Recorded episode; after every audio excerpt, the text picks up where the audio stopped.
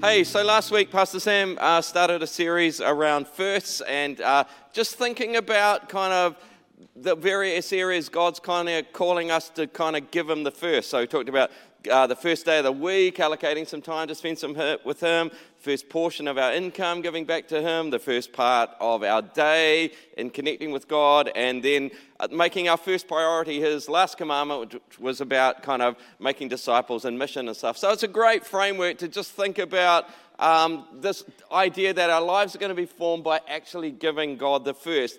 And, and what I want to do today is actually, I want to kind of go to a, a, a, saying that Jesus, look at one saying that Jesus said about this. And, in, and the way that Jesus does, he tends to kind of cut through all the clutter, cut through all the externalities and stuff, and go right to the heart of things and the core of things. And in a way that can, uh, if we're overly familiar, it sound, sounds very pious and whatever, but actually, if you can kind of hear it afresh, it's like it's quite radical, it's quite challenging, even quite disturbing. They're kind of like, wow, Jesus, like that's pretty, that's pretty intense. And so the saying that I, I want to really just focus on today is Jesus just said this yeah, just seek first his kingdom and his righteousness. Like, beyond it, just put him first. And it's like, whoa, that, that's pretty intense. Like, I kind of get, like, hey, Jesus, um, you know, this idea, hey, it'd be good to kind of factor Jesus into your life somewhere. And, you know, he's nice and he wants to kind of help you sort out the other things. And I kind of get that. But he's like, yeah, just, just seek God first.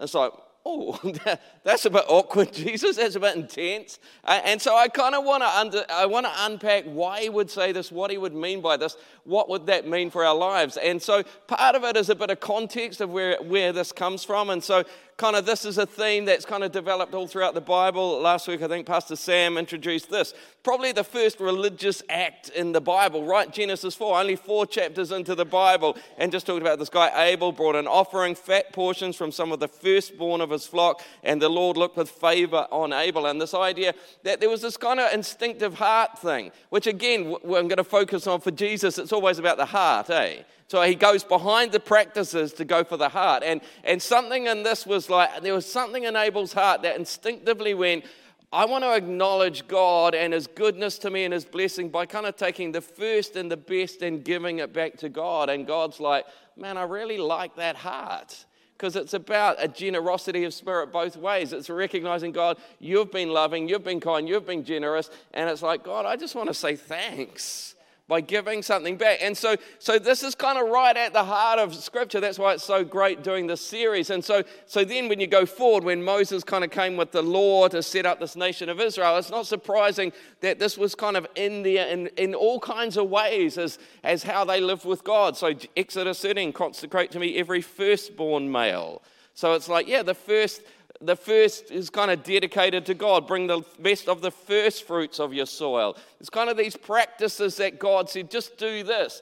And there's this beautiful passage in Deuteronomy, which again, although it was all about defining practices, kind of gives God's always been about the heart, eh? And so this kind of shows the heart behind it. And it's kind of 11 verses, it's a bit long, so, but I want to read it because it, it's the heart of it. When you've entered the land the Lord your God is giving you as an inheritance and have taken possession of it and settled in it, Take some of the first fruit of all that you produce from the soil of the land the Lord your God is giving you and put them in a basket. Then go to the place the Lord God will choose as a dwelling for his name and say to the priest in office at that time, and here's the thing I declare today that the Lord, to the Lord your God, that I have come to the land the Lord swore to our ancestors to give us. It's like the declaration is, I declare God has been good. I declare his promises have been true. I declare that he has done good to me. Isn't, isn't that amazing? Like it was kind of this declaration, and, and that's why now I want to kind of honor that. God has been good, God has blessed me. And it actually goes on then the priest shall take the basket from your hand, set it down in front of the altar of the Lord your God. And then another declaration. And, and, so, recounting of this history, my father was a wandering Aramaean and he went down to Egypt with a few people and he lived there and became a great nation. Uh, but the Egyptians mistreated us and made us suffer. Verse 7 Then we cried out to the Lord our God of our ancestors, and the Lord heard our voice and saw our misery and toil and oppression. It's like, I remember where I came from, and it wasn't that flesh and it wasn't that great, but God did something in my life. God has been good. And there was this exercise to go back and again, this is what my life was. This is where my life was going. This is what it could have been like and then to go, then to recount the acts. So the Lord brought us out of Egypt with a mighty hand and an outstretched arm, with great terror and with signs and wonders. He brought us to this place and He gave us this land, a land flowing. And now I bring the first fruits of the soil that you, the Lord, have given me. Man, my life was not great, but God, you gave me good things. And so now I declare I come and bring the best and the first of what you gave me. It's not like, ah, oh, stingy, like wrenching something out of your hands. It's this overwhelming thing. God, you saved my life. You gave me good things. You gave me promises. And so I come and I declare to you that I gladly give this back to you. And, and, it, and just says, place the basket before the Lord your God and bow down before him. Just in humble adoration. God, you have been good to me. And then you and the Levites and the foreigners residing among you shall rejoice in the good things the Lord your God has given to you and your household. The first thing was a thing like, man, this is what my life was. God, you have been so good, and I happily come and give this best to, to acknowledge everything good in my life came from you, and now I get to celebrate all of the other good things myself. And, and so it's behind this practice, there was this heart thing that God was after. God has always been after the heart. Uh, interesting, in the New Testament, Paul says this about the law. The law was our guardian or tutor, or in Greek, it's a pedagogy, like a teacher. It's like these things, uh, uh, Shane Willard said, it often doesn't give a lot of, just don't kill people, don't commit adultery, you know, don't lie. It doesn't give a lot of background. It was to kind of grow, like just do the practices, and as you grow up into them, you start to realize the heart behind it. And, and, and, and, so, this thing of the first and giving God the first, it's like, yeah, do the practices, but as you do it, start to realize the heart behind it. And this was even in the Old Testament. The prophets realized God is not really into the externalities, He's into the heart behind it. So you see in Samuel, like, does the Lord really delight in burnt offerings and sacrifices as much as in obeying? To obey is better to sacrifice. It's, like, it's not about practices, it's about the heart. Um, Hosea picks it up. I desire mercy, not sacrifice, acknowledgement of God. God, that was never about the things, it was about the heart behind the things. And so Jesus actually quotes that thing from Hosea twice. This is where Jesus fits into this whole story in the prophetic tradition. Hey, it's not about just practices, it's about the heart behind the practices. And so when we come to this, yeah, there's a whole lot of practices, but Jesus wants to zero in on the heart behind the practices. And, he's like, you can do all this and, and, and but your heart is not in it. And, and so his answer is, is no this is what i'm looking for. Seek first the kingdom of god. It's like man jesus that's a big that's a compelling um, demand on my life. That's a compelling vision that you say this is human flourishing to put god first to put his purposes first I just thought I was being just factor you in. Like, no, he's saying, no, this is my vision for your life that God would be first in your life. And, and again, part of the narrower context of this, it's this famous passage of Sermon on the Mount, Matthew 5 to 7, which again, people can read as very pious, like Jesus sitting there, oh, blessed are the poor in spirit and stuff. It's like, no, no, this is supposed to be a really kind of confronting, disturbing, challenging passage. And, and, and, he, and again, it's all about the heart. So he'll say things like this Yeah, there was a law about, uh, about murder. It was never really about murder, it was about anger in your heart. You know, there was a law about adultery. The line wasn't at adultery, the line was about lust in your heart. And, and, and, he uses really colorful, provocative language. Why do you look at the speck of sawdust in your brother's eye and pay no attention to the plank?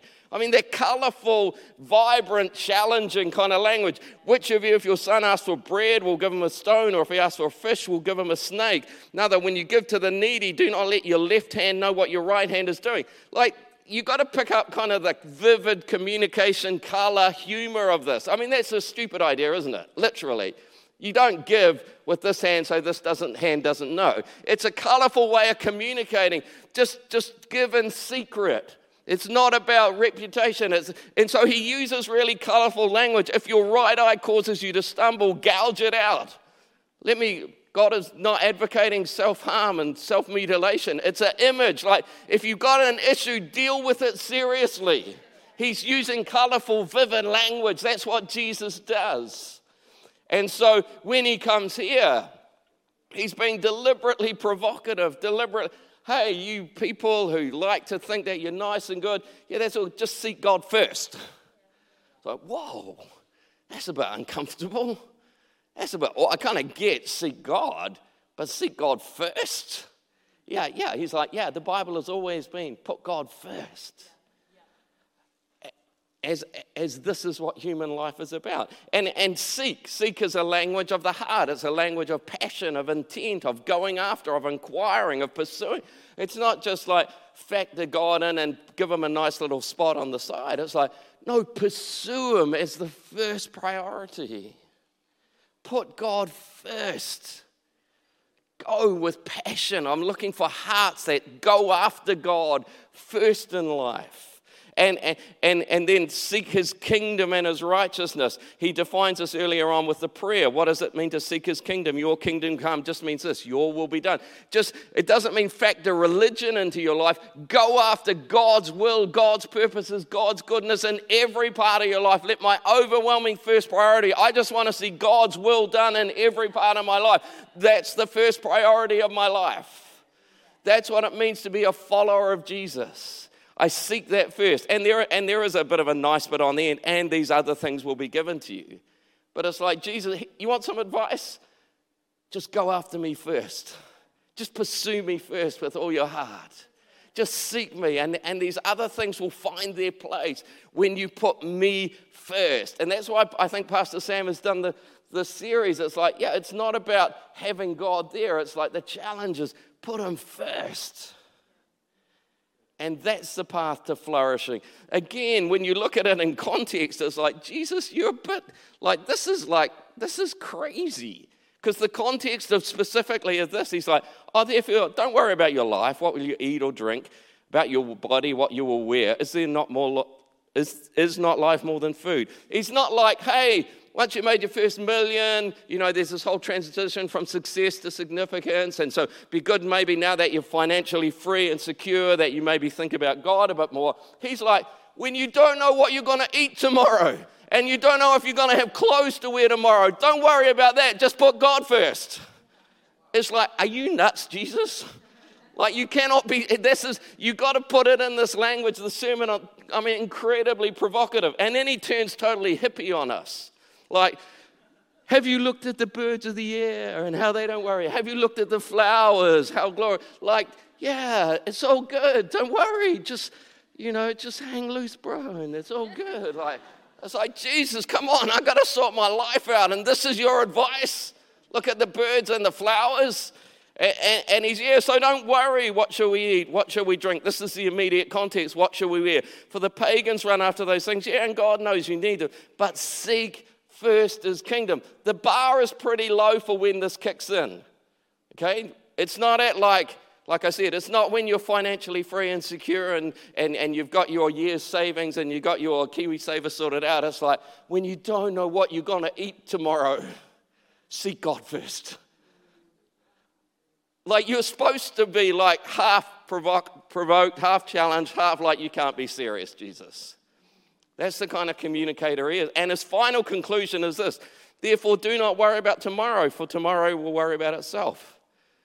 I don't know what I'm going to eat tomorrow, Jesus. Oh, don't worry about that. Just today, seek God. Just put God first today. We'll worry about that tomorrow.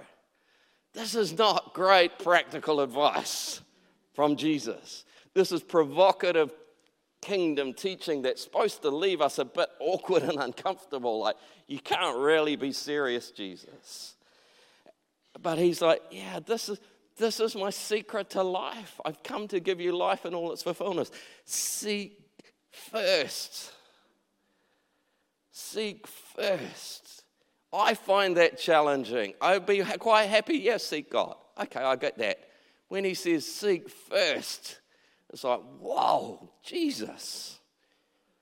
And he's like, trust me. I'm, I'm after your best. I'm for you. And this is my answer to life seek me first. Seek me first. And so you go, man, why, what about all these? Are these that kind of so important? Why are we doing a series on these when it's about your heart? Well, Jesus was a master psychologist and he knew this. Where your treasure is, your heart will be also. Oh, I don't do these because if I fail to do them, I'm guilty or God's angry or I'm going to hell. I do these because I know that I'm formed by the habits that I put in place, the habits of my heart. These are not salvation issues, they're not issues of eternal destiny in heaven and hell. They're issues of growth and maturity and flourishing. I choose. How am I going to? How am I? Jesus' advice is seek me first. I need to put in place some practices that keep pulling my heart back to that place. When I give God the first day of the week to come and worship together, when I give Him the first part of my income, when I give Him the first part of my day, not to jump on social media, but to open a devotional, when I actually, the fourth one, when I actually make His my first priority, His last commandment. Oh, I do, I do this for my growth. I do this to ensure that this time next year, when I look inside and examine my heart, I say, Yeah, I think I'm still seeking Him first. Yeah, I think I'm still seeking Him first. Why would you bother doing these things? Because I want Jesus to shape my heart, and my heart is shaped by the practices that I put in place. And so I, I, I want to um, I want to focus in on the one, the number four, which is probably the least kind of tangible. Like it's pretty clear. Oh, yeah, I, I, on the first day of the week, I turn up to church and worship. Oh, yeah, when the, when the pay comes in, I give the first part of that back to God. When I wake up in the morning, I'm going to have a devotion. But the first, the number four, Pastor Sam said that we make our first priority his last commandment, which is go and make disciples. Well, what does that mean? That's a bit, that's a bit less kind of tangible, eh? a bit less easy to kind of tick the box that I've done that. And so I want to unpack that for a few minutes. Is that all right? Hope it is. I'm going to anyway. So um, uh, a few weeks ago, Christine and I had a few days off down around Ruapehu, and, um, and we went for a drive. I don't know if you know, if you carry on from this side, on the other side, there's a little township national park, and if you turn left heading south, there's a tiny little place called Arawa. And some of you may find this very hard to believe, but in my former life, when I was a youth worker, I used to run outdoor pursuits type camps out of there. Yeah, 30 years of neglect is why it looks like this today. But I, I used to do that. And, uh, and when I was there, I remember this. Um, I remember that we used to send, we used to take people on this tramp up over the mountains through this wilderness area and come back, and everyone's totally shattered at the end after two or three days. But we used to do this little exercise where used to get people to, and this is before social media, and it was stressful then. This would probably be, um, freak people out now. Just for an hour, sit there in silence. 14 year olds, 15 year olds, sit there in silence for an hour, no engagement, and just, and just reflect and listen to God. And I remember, and, and I remember this time doing that, and for 50 minutes you're just trying to stay awake because you're so tired and nothing's happened. And then right at the end, it's always right at the end day, this one sentence popped into my mind. This sentence There will be more joy in heaven over one sinner who repents than over 99 righteous persons who do not need to repent. And I had a sequ- funny, I have this sequence of thoughts go in my mind. Number one thought was this well, that can't be right. Because God would surely look down at the 99 people who are doing what He wants and be happy about them. Like, that can't be right. Second thought was, I think that's in the Bible. And it is. It's in Luke 15. I tell you that in the same way there'll be more rejoicing in heaven over one sinner who repents than over 99 righteous person who do not need to repent. And there's a second verse a few verses down that fills in the picture. In the same way I tell you, there's rejoicing in the presence of the angels of God over one sinner who repents. So, I, so this is my sequence of thoughts. That can't be right. Surely God would like the people who are doing what he wants. Number two, I think that's in the Bible. And my third thought was this, which is the helpful thought. I wonder how God sees the world so he would think like that. How does God see the world so that there would be more joy in heaven over one person who comes back to him than the 99 who are currently with them. There's a, Pastor Sam, uh, if you're at team night, talked about uh, our prayer changes our paradigm, which then changes our priorities. If you want big flash language, what's God's paradigm that generates that priority? How does he see the world that he's more excited about one person who repents than 99 people who are doing what he currently wants? Does that, does that sound confusing? It sounded confusing to me when I was like 23 or 24. And, and this picture came to my mind of a, a, like a ship, a liner, cruise ship or something that had run aground just off, you know, a, a few hundred meters off the coast, and, and it's sinking, and people are in the sea, and there are lifeboats there, and, and they're pulling people into the lifeboats. And on the shore, there's a line of people, and every time someone gets pulled into the lifeboat, there's this eruption. Yeah, one more saved. Yeah, one more saved. And I thought, that's how he sees the world. Because in that mindset, yeah, you love the people who are in the boat, but your priority is the people who have just been rescued. And, and the idea the angels rejoice, that the angels are standing in heaven going, yeah, they've got one more. Yeah, they saved one more. That the priority is not, oh, I hope the ones in the boat are comfortable. I hope the worship wasn't too long for them, and I hope they liked the sermon and the seats were comfortable. It's like, yeah, we just got one more out of the sea. One more who was drowning, we just rescued them. One more got saved. And, and, and I'm convinced that's how God sees the world. That's his paradigm that generates his first priority, which is like, yeah, I like the 99 who are, who are currently all safe, but they're safe. My priority is we just got one more in the boat. It's like when there's an earthquake and you know the buildings are collapsed and they send in teams, and every time they pull out someone alive, there's this eruption of, yay, we got one more. And somehow we've got to, sh- like, that's how God sees the world. William Booth, the founder of the Salvation Army, had a similar vision to this. He saw this platform out on the sea, and people are drowning, and there's people wandering around the platform, admiring themselves and having nice cups of tea. And there's a few people down on the edge pulling people out. And, he, and that was his vision of the church, and that's what motivated him to start Salvation Army. It's like, no, no, God's priority is get people out of the sea. It's like, I want to start a church on the gates of hell. I want to pull as many people out as I can. Like the first priority of God is, yeah, I want to nurture the people who are saved. Yeah, I want, I want you to grow, but uh, there's a priority to get people who are lost and get them found and get them saved. And, and, and, and so that's why this first is, is so important. Yeah, I'm, I'm going to give God my first day. Yeah, I'm going to give him the first of my offering. Yeah, I'm going to, I'm going to, my first of my income and offerings. Yeah, I'm going to give him the first part of my day. But somehow I don't understand his heart until I understand his priority is to, is to see lost people found, is to see people come home to God.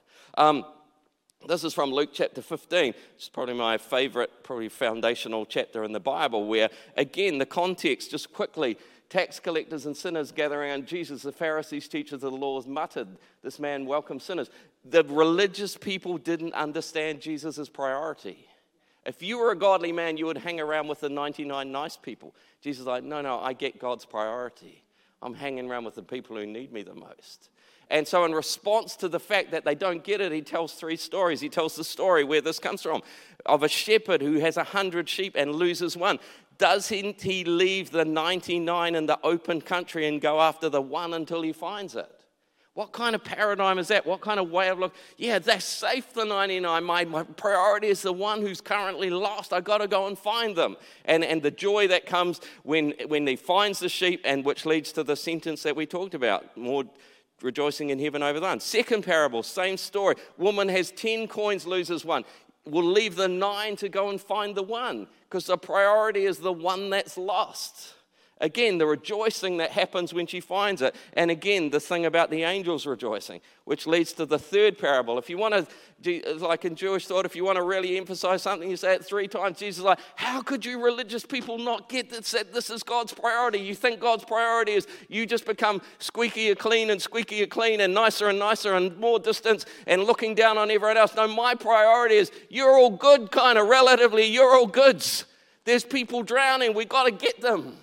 We've got to help them. We've got to focus on them. And so the story of the man who had two sons and the one son that goes away and loses, he's lost to him. And the joy when the son comes back, the father runs to him, has compassion, ran to his son, threw his arms around him and kissed him. And, and, and quick, have a feast. Why? Because down in verse 24, the son of mine was dead and is alive. He was lost and is found. He's like, I had two sons the good boy who stayed at home and the one who went away. Where's my priority? My heart aches for the one that's lost to me. And I just want him back.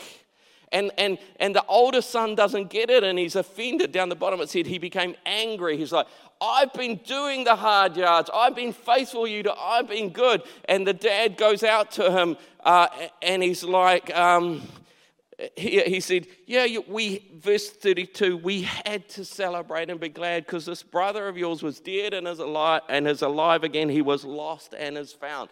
There's a biblical commentary that says this about this whole chapter.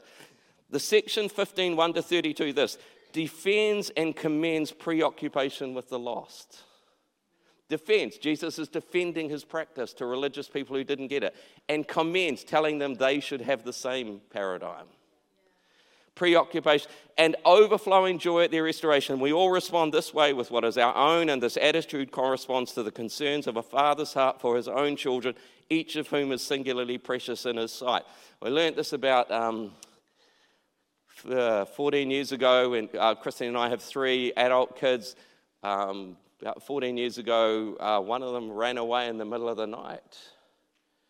And you go, got three kids, I love them all. Two of them are tucked up safely in bed. One of them, I don't know where she is. She might be having the time of her life. She might be in danger, but she's lost to me, so who am I preoccupied with? I'm preoccupied with the one who's currently out of relationship. I'm preoccupied. My heart cannot rest until I know that they're safe, until they've come home again. That's the paradigm of God the heart of a father who aches for his children that are away from him.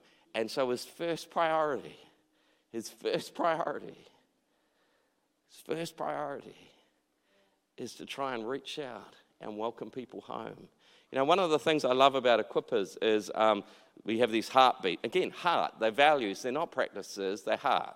We want to honor God. We want to do things with excellence. We want to advance His kingdom through serving. We want to reach out, and we do this together. And, and this, it's interesting how some of them flow. Like, because we honor God, we want to give Him our best. But some of them we kind of there's a creative tension. Like in our services, we want to honor God's presence. We want to worship. We want to have moments of encounter, but we also want to reach out. And so, so some people are, I often have these conversations with people who are like, ah, oh, why don't we have longer worship? Why are our services so precious? And I often say, oh, you don't understand. Our services aren't a failure of our values, they're an expression of our values. We want to honor God, but we want to reach out. We want to create opportunities. God's biggest priority this morning would be people who are away from Him, that there would be an opportunity for them to come home. And, and, and, and, and it's like, oh, we choose to live with that. But actually, when you understand the heart of God, they're not intention. If we honor God, His heart, heart, his first priority is for people to come to him. And we honor God not by having an hour of worship, we honor God. And that's appropriate in other space, but we deliberately go, as the way that we do this, we honor God by making sure that we create an environment where people could come to faith. And I got great, if you're a visitor here and you're not sure what's going on, I got all of this stuff, it's just for you. It's just because we know God's heart just wants you to come home. And everything here is for you. And that's why Equippers is he's saying it's all about the one. This could be somebody's one day. We know we often do this prayer, who is close to you but far from God. Um, as Pastor Leela, we don't kind of do that line these days. If you're a visitor, you're our VIP. Maybe we thought it was a bit condescending or something. We kind of dropped that the last few years. But we our first notice is what? If you're a visitor here, we want to give you some chocolate. And the first tent that we mention is not the white tent for prayer, and that's important, and not the red tent for e groups, and that's important. It's the black tent for visitors and people who come to. Because everything about Equippers is we get the first priority of the heart of God, which is that lost people matter to God. This is the saying that is, I don't know how old I was, 23, 24. kind of blew my mind that how does God see the world so he thinks like this? There'll be more joy in heaven over one sinner who repents than over 99 righteous people who do not need to repent. So, we're doing a series about first. And we're going to talk about some practices like committing to the first day of the week. I just turn up. Committing to the first part of my income I give to God. Committing to the first part of the day I'm going to allocate to understanding God. Committing to the fact I'm going to try and factor in this thing. How do I keep my first priority? God's heart for the lost. But underneath it all is because I want a heart that goes, I seek first God. I seek first God's kingdom.